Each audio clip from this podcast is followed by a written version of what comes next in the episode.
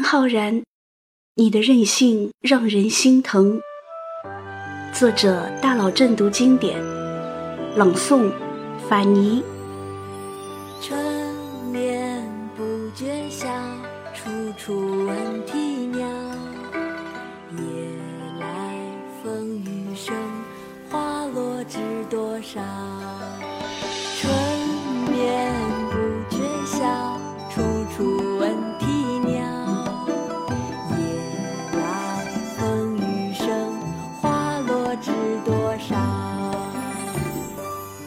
中国儿童启蒙诗歌排行榜上，稳居前三名的，当然是李白的《静夜思》，骆宾王的《咏鹅》，还有任性歌的《春晓》。咦，这不是唐朝诗人孟浩然的诗吗？他什么时候变成任性歌啦？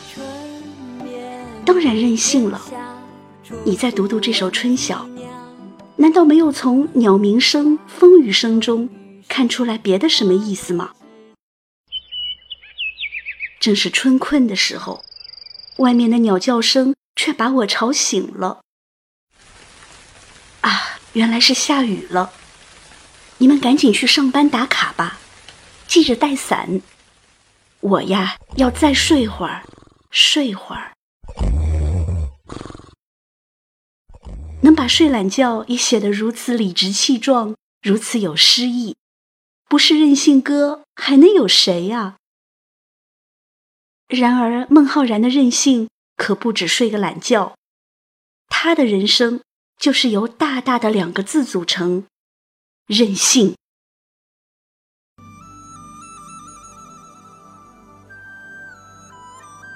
在初元年，湖北襄阳西南的县山上，有一处叫做剑南园的庄园。庄园主人孟老爷一口咬定他们家是孟子的后代，于是便给儿子起名为浩然。浩然这两个字，正是出自孟子的名言：“吾善养吾浩然之气。”孟浩然对于祖宗留下来的“浩然”二字没有多少理解，可是却得了这个“气”字的真传，志大志刚，很有个性。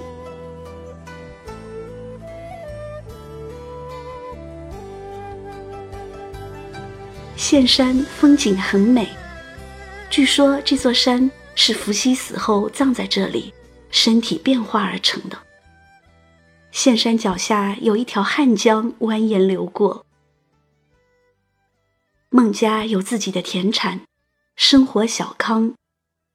如果照着孟老爷的安排，儿子长大后一定要参加高考，即科举考试，然后谋个一官半职。不求他做多大的官，也不求他发多大的财，只要是国家正式编制。也算是光耀门楣了。小浩然果然不负他爹的期望，聪明好学。平时浩然埋头在一堆堆的四书五经里，累的时候最喜欢手拿一本陶渊明集，走出书房，走出庄园，坐在县山的最高峰上大声朗读。他还会和弟弟划船渡过汉江。到对面的鹿门山去游玩，他最崇拜的庞德公，东汉末年就隐居在那里。十七岁的时候，孟浩然在襄阳本地的考试中崭露头角，只等来年去京城长安实现他爹的伟大理想了。就在前途看起来一片光明的时候，孟浩然做出了一个大胆而又任性的决定。拒绝参加科举考试，怎么回事啊？不是学的好好的吗？十年寒窗啊，怎么说不考就不考了呢？孟浩然的理由是：我不能去给一个混乱的朝廷做帮凶。原来在他出生的时候，正是武则天统治的武周时期。武则天临终的时候，还政给了儿子李显。恢复了李唐的统治。懦弱无能的唐中宗李显，他的皇后韦氏和女儿安乐公主为了夺取政权，居然合伙把他给毒死了。李显的弟弟叫李旦，李旦的三儿子发动政变，杀死韦氏，实力挺爹。于是李旦就在儿子的帮助下当上了皇帝，他就是唐睿宗。倒霉的李显，他爹是皇帝，他侄子是皇帝，他弟弟是皇帝，将来他儿子也是皇帝，关键连他老娘都是皇帝。你说李显他究竟该庆幸还是该悲哀呢？孟子曰：“君仁莫不仁，君义莫不义，君正莫不正。”在孟浩然的心里，李旦这个皇帝当的名不正言不顺，你怎么就允许你儿子去抢你哥哥儿子的皇位呢？你这种行为就是不仁、不义、不正，你怎么能服天下？孟浩然生气了，后果很严重。这个严重的后果，自然对大唐王朝没有一丝一毫的影响，可是，在他家里却像炸开了锅。一家人轮番劝说他，孟浩然就是一梗脖子。我说不考就不考。单纯热血的青年啊，你怎能理解皇室不是你死就是我活的政治斗争？如果早知道唐朝经历了这场大乱之后，发动政变的那个三儿子就是历史上著名的唐玄宗李隆基，他将会开启唐朝的一个新时代，开元盛世。那么，孟浩然还会不会放弃科举考试呢？孟浩然却还要将任性进行到底。他提出了口号：“文不为仕，学习不是为了做官。”这可是连退路都没有给自己留啊！假如以后你后悔了，又想做官了，该怎么办呢？这有什么？人生有六个字：不害怕，不后悔。浑身浩然之气的孟浩然，才不会考虑后悔不后悔。他的任性之路才刚刚开始。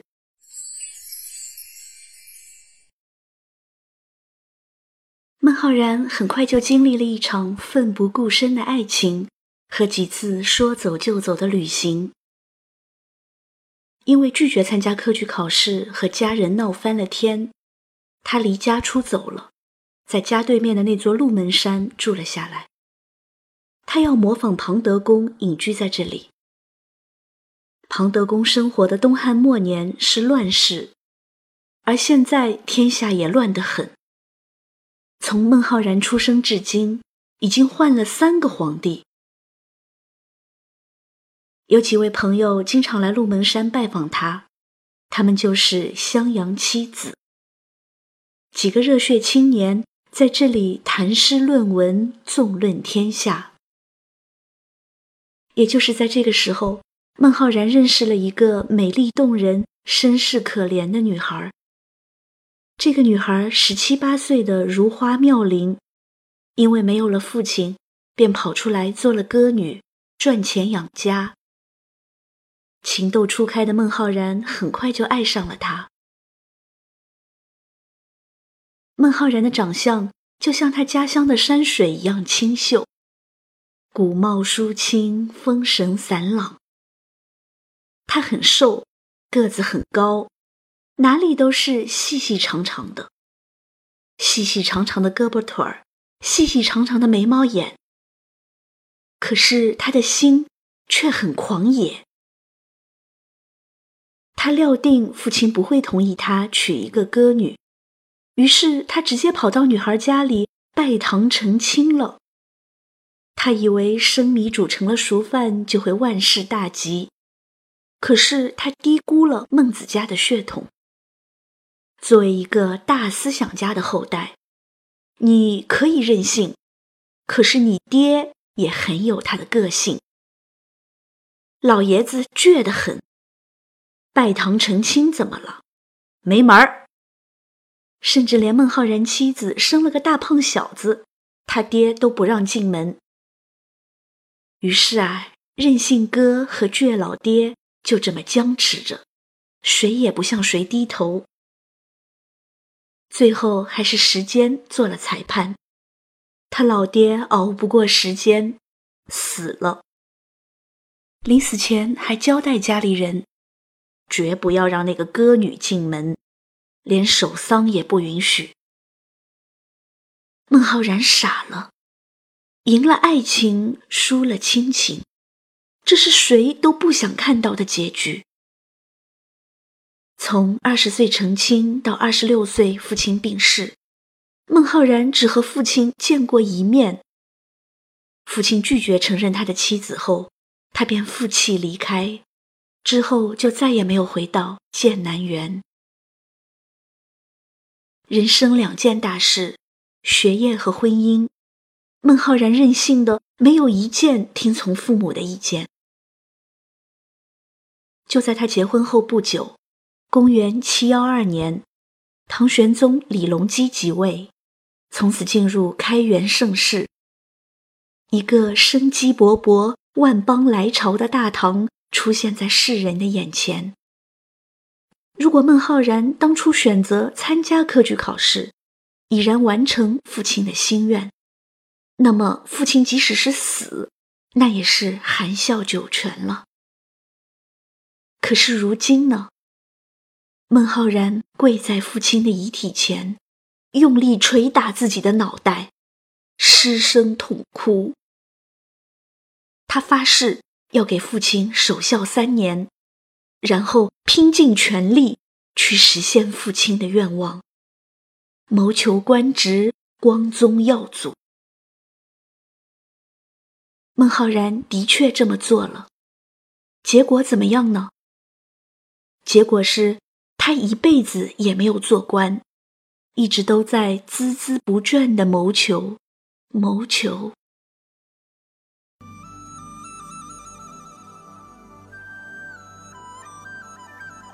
开元五年，二十九岁的孟浩然走出襄阳，用了八年的时间漫游吴越，游历了湖南、安徽等地。八年，一直在旅游。这么任性啊！对呀，还记得孟浩然的那句“文不为世”吗？当初是他自己要放弃科举考试的，现在又要去参加考试，这不是自己打自己脸吗？不过漫游各地结交朋友，寻求机会找人举荐，亦属当时文人的风气。然而。八年的时间也太长了吧？交到朋友了吗？当然交到了。孟浩然的人缘还特别好。落魄的文人、被贬谪的官员、同船的驴友，甚至他生病住了几个月旅店的小二，遍地都是他的朋友。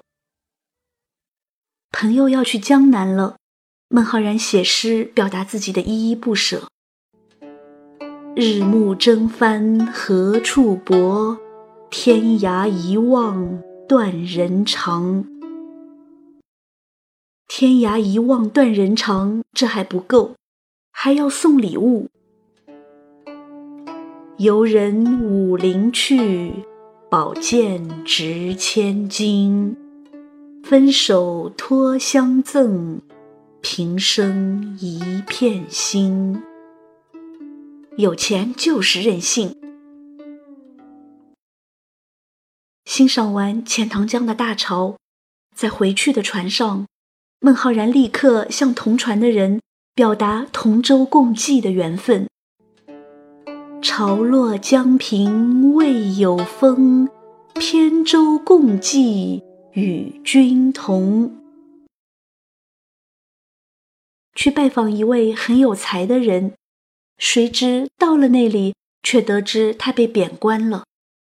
那就写诗表达一下同情吧。洛阳访才子，江岭作留人。闻说梅花早，何如北地春？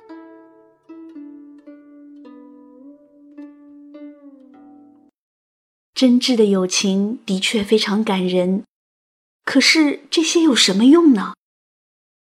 眼见得当年的襄阳妻子，有好几个都做了官，要么通过科举考试，要么被推荐，总之他们都有了安身立命之所，只有自己还在游逛。于是孟浩然决定结束漫游。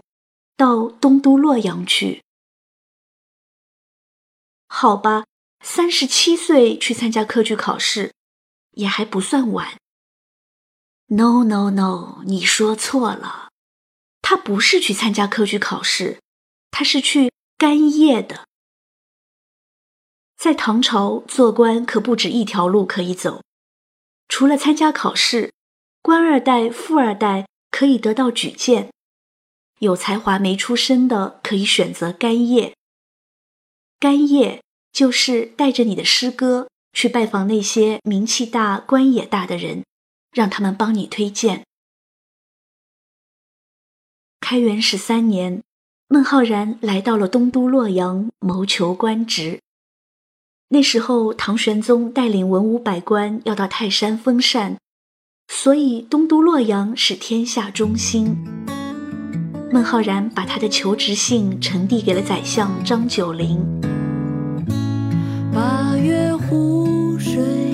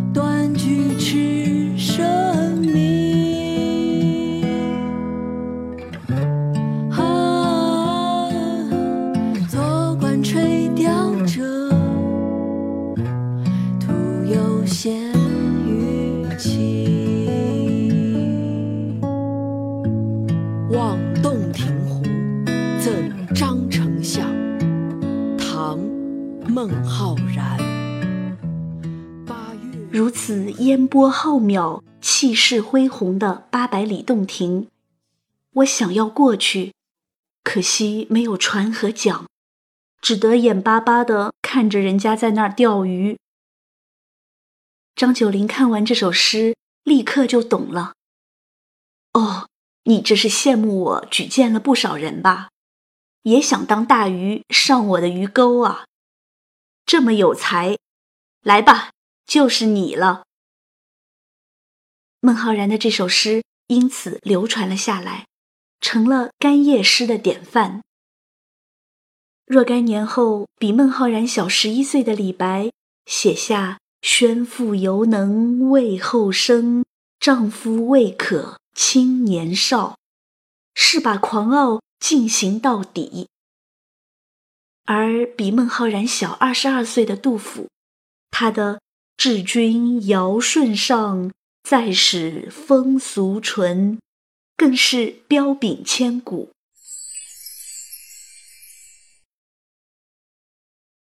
张九龄把孟浩然举荐给了朝廷，可惜唐玄宗不想吃这条鱼。失望的孟浩然回到家乡，他不想再继续谋求下去了。可是还未完成父亲的心愿，怎能停下自己的脚步呢？这时，他的好友邀请他到天台山来，因为被几代皇帝重视的著名道士司马承祯，他的道场就在这里。于是，孟浩然开始了他的第二次吴越之旅。可是，孟浩然来到天台山的时候，却得知司马承祯。前往洛阳去了。孟浩然选择一边欣赏江南美景，一边等待。就这样，三年的时间又被蹉跎过去了。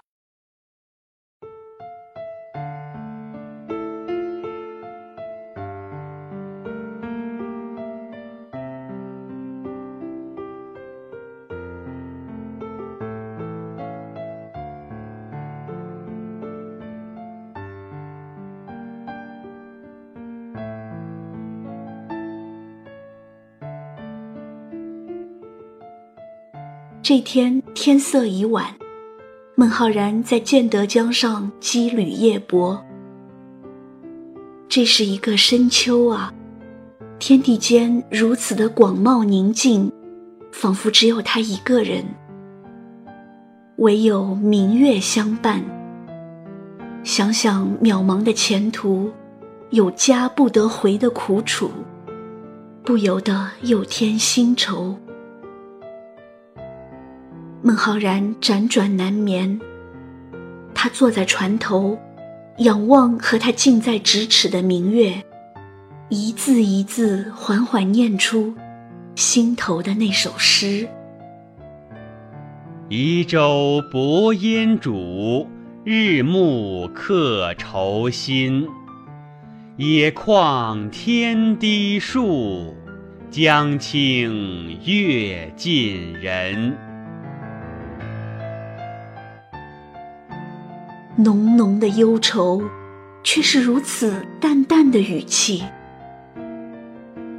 此后，孟浩然形成了属于他自己独特的写诗风格，淡而有味，风韵天成，词淡而意远。只是，孟浩然，你到底是任性，还是逃避呢？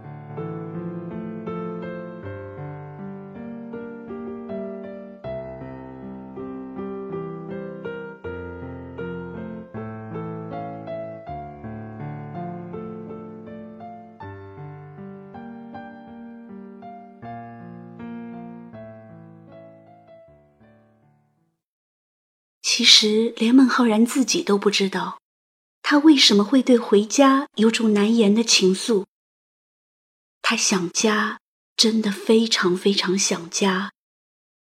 可是，一想到逝去的父亲，对他仍然充满期待的母亲，倚门瞧望的妻子，孟浩然的心里就沉甸甸的，压抑的难受。转眼间。木落雁南渡，北风江上寒。江南的风景再美，也无法阻止他对家的想念。孟浩然抹干眼泪，终于做出了决定，回家准备参加科举考试。回到剑南园，孟浩然见到了一个眼神炽热。腰佩世英长剑的年轻人，这个年轻人专程来拜访他，一见面就送了孟浩然一首诗：“吾爱孟夫子，风流天下闻。红颜弃轩冕，白首卧松云。醉月频中圣，迷花不是君。”高山安可仰，徒此极清芬。我就是喜欢你的风流，你的任性，你迷花不识君的样子真迷人。孟浩然看了看这个年轻人，叹了口气说：“一切都已经是过去式了，你不懂我呀，李白。”当听说儿子终于要参加科举考试了，孟浩然的母亲惊喜不已。他变卖了一部分田产，把钱都换成了一封一封的官制金子，递到儿子的手上。孟浩然的心又沉重了十分。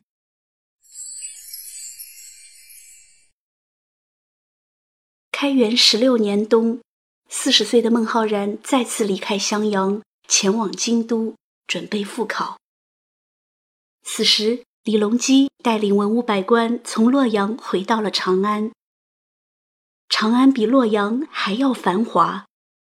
在这里，孟浩然遇到了他最为欣赏的朋友，同样比他小十一岁的王维。孟浩然惊喜地发现，在这样一个官场，竟还有人和他一样，从内心喜欢着陶渊明，喜欢那份恬淡的田园生活。他们两人写诗的风格也都非常淡然。不过，王维是绚烂至极，归于平淡；而孟浩然则是本身无一物，何处惹尘埃的淡定。当路谁假借？知音是所惜。之后，王维带着孟浩然参加秘书省的一次诗会，很快就验证了孟浩然的才华。一句纯天然的、带着泥土气息的诗句：“微云淡河汉，疏雨滴梧桐”，立刻让孟浩然名满京师。然而，很快现实给了孟浩然重重的一击，因为压力太大，他科举落地了。不过，还来不及悲伤。命运却忽然在此处转弯，一个绝佳的机会摆在了孟浩然的眼前，他能把握住吗？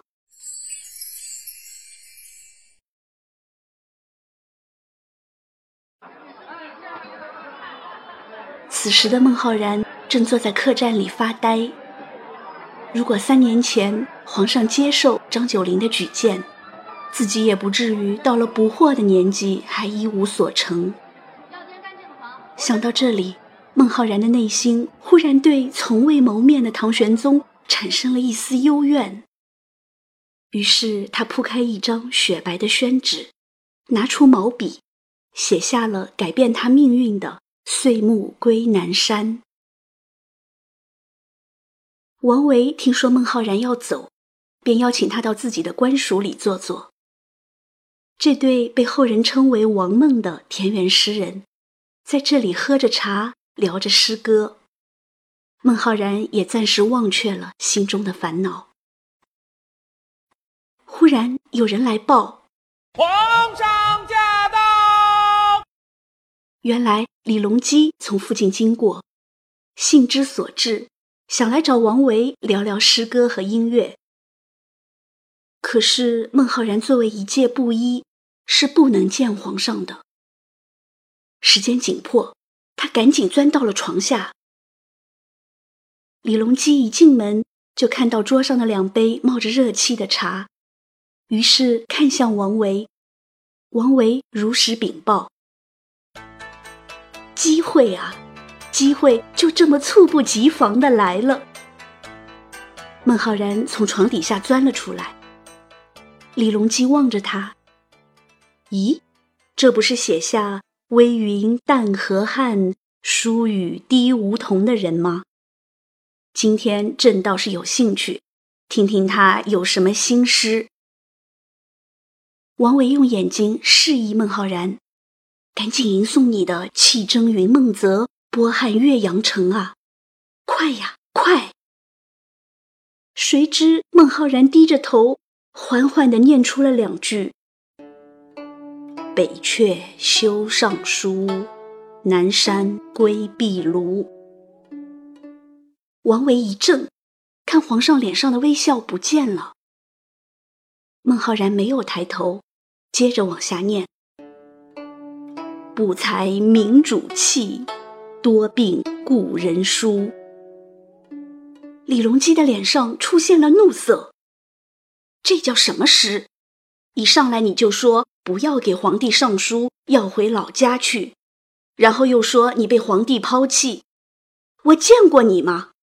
你这是什么意思啊？孟浩然也感觉到了气氛的不对劲，他硬着头皮念出了最后几句：“白发催年老，青阳逼岁除。永怀愁不寐。”松月夜窗虚。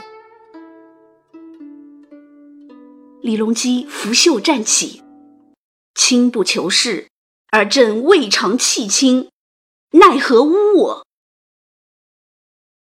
就这样，孟浩然在英明神武的唐明皇面前，断送了自己唯一的一次机会。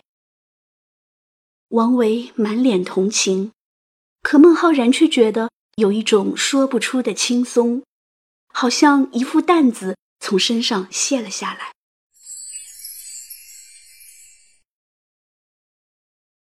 求是失败，离开长安，孟浩然回到家乡，做了短暂停留后，从开元十七年到开元二十八年，他进行了第三次吴越之旅。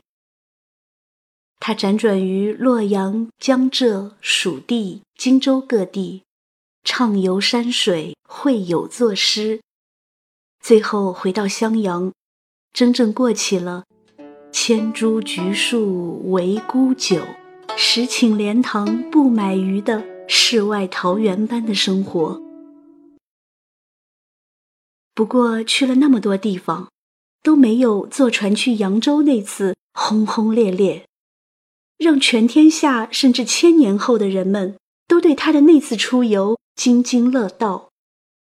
这是因为一个崇拜他的小伙子写的那首诗：“故人西辞黄鹤楼，烟花三月下扬州。孤帆远影碧空尽。”唯见长江天际流。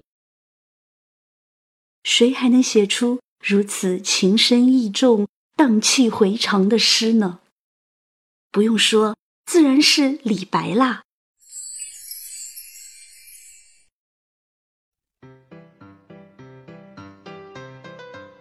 回归田园的孟浩然，当起了自由自在的农夫。这时候他已经五十一岁了，期间他又任性了一回。同乡韩朝宗曾经想在唐玄宗面前举荐孟浩然，可是孟浩然因为和朋友喝酒，没有赴约，错过了机会。当农夫的感觉多好啊！吃农家饭，喝自酿酒，那种悠闲快乐。不知道让多少公务员羡慕。孟浩然曾经被张九龄邀请到幕府工作了一段时间，可是孟浩然不愿意过朝九晚五的生活，最终还是回来了。听听下面这首诗，你就能感受到孟浩然回归田园的由衷的喜悦。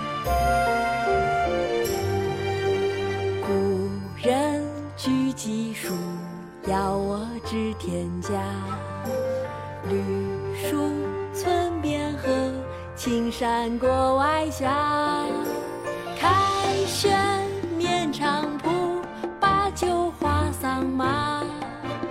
待到重阳日，还来九菊花。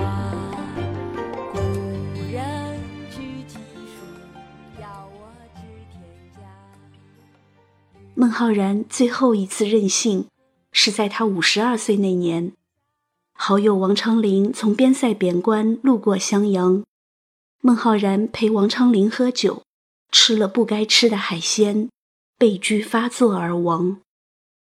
只过了一年，自己想要的生活，他的生命就画上了句号。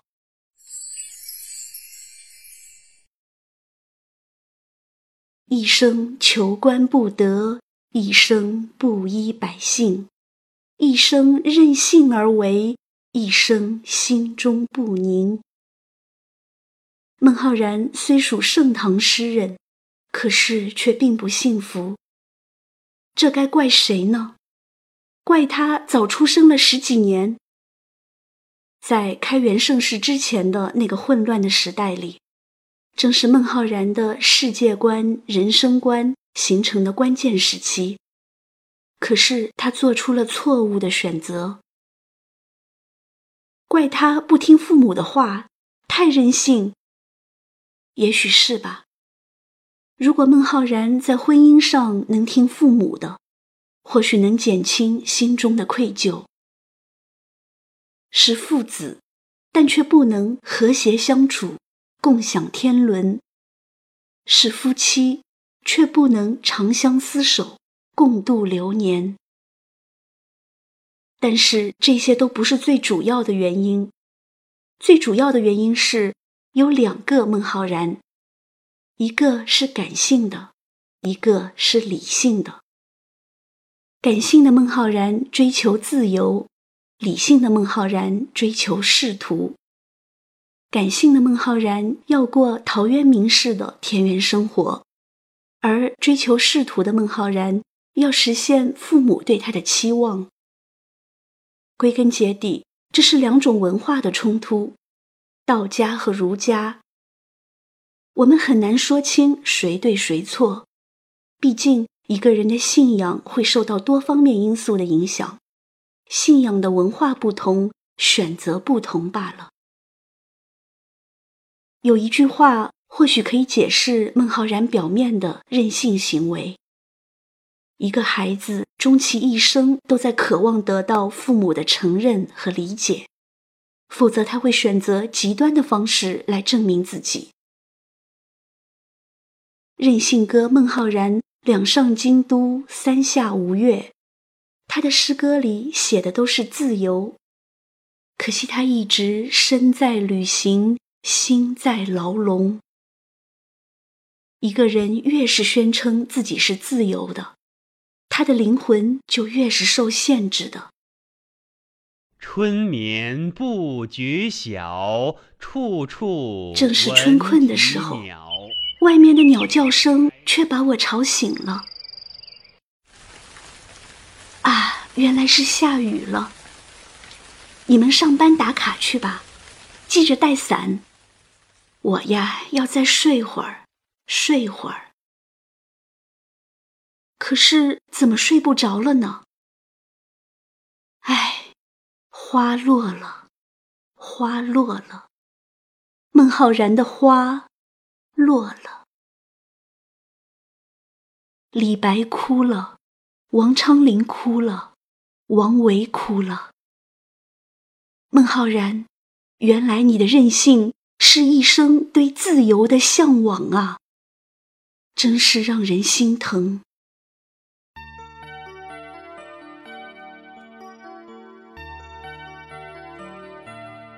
就让这位一生热爱自由的诗人。安安静静地葬在山水观形胜、襄阳美会稽的家乡吧。让岘山的朝霞、鹿门山的夕阳陪伴他；让春天的鸟鸣声、夜来的风雨声陪伴他；让襄阳春夏秋冬的落花陪伴他。最后，还是用他的知音王维的一句诗来陪伴他长眠吧。襄阳好风日，留醉与山翁。